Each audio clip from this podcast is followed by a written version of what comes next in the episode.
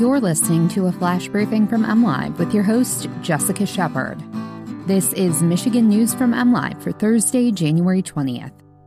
A $490 million settlement is reached between the University of Michigan and survivors of sexual abuse by a late athletic doctor. Michigan based Carhartt keeps its COVID 19 vaccine policy in place, and a Soo Locks rebuild project gets full funding through the federal infrastructure law.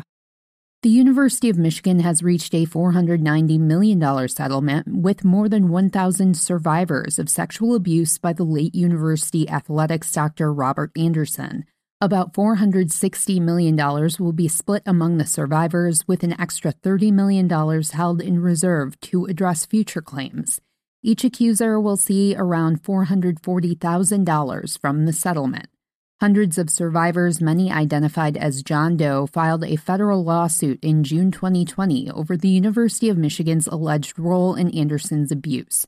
Almost 1,200 rapes reported to the university last year were related to Anderson's abuse, according to a campus safety report. Anderson worked at U of M from 1966 to 2003, serving as head of the University Health Service and with the athletic department. He died in 2008. The settlement arrives just four days after the U of M Board of Regents fired former President Mark Schlissel for an alleged inappropriate relationship with a subordinate. Carhartt is keeping its employee vaccine policy on the books regardless of the recent Supreme Court decision. An internal email from the clothing company's CEO was spread on social media. The email reads that there will be no change from the policy that went into effect January 4th.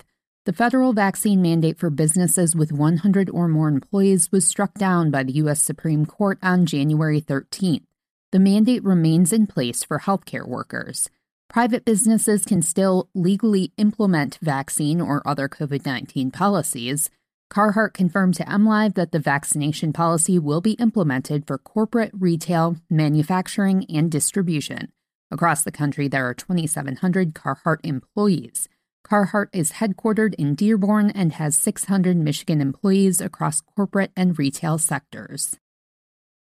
A long delayed effort to reconfigure and expand the Soo Locks complex to accommodate the largest Great Lakes ships is receiving enough funding from the bipartisan infrastructure law to complete the project. The U.S. Army Corps of Engineers will receive $479 million from the Infrastructure Investment and Jobs Act, which will be used over several years to build a new shipping lock that will enable the 1,000 footer sized ships to move between Lake Superior and Lake Huron via the St. Mary's River.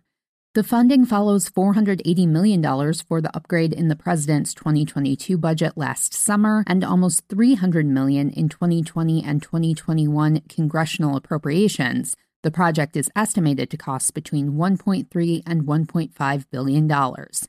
The Army Corps is reconfiguring the inactive Davis and Sabin locks in a single large chamber, similar to the existing Poe lock, which is 1,200 feet long and 110 feet wide. It is the only lock big enough to move the largest Great Lakes ships. A second supersized lock will ensure that ore from the Minnesota Iron Range could still reach steel mills on the lower Great Lakes should the Poe lock break down. You can always find the latest Michigan news by visiting mlive.com and make sure to check us out on Facebook, Instagram, and Twitter. We'll be back here tomorrow with more Michigan news from MLive. Thanks for listening and have a great day.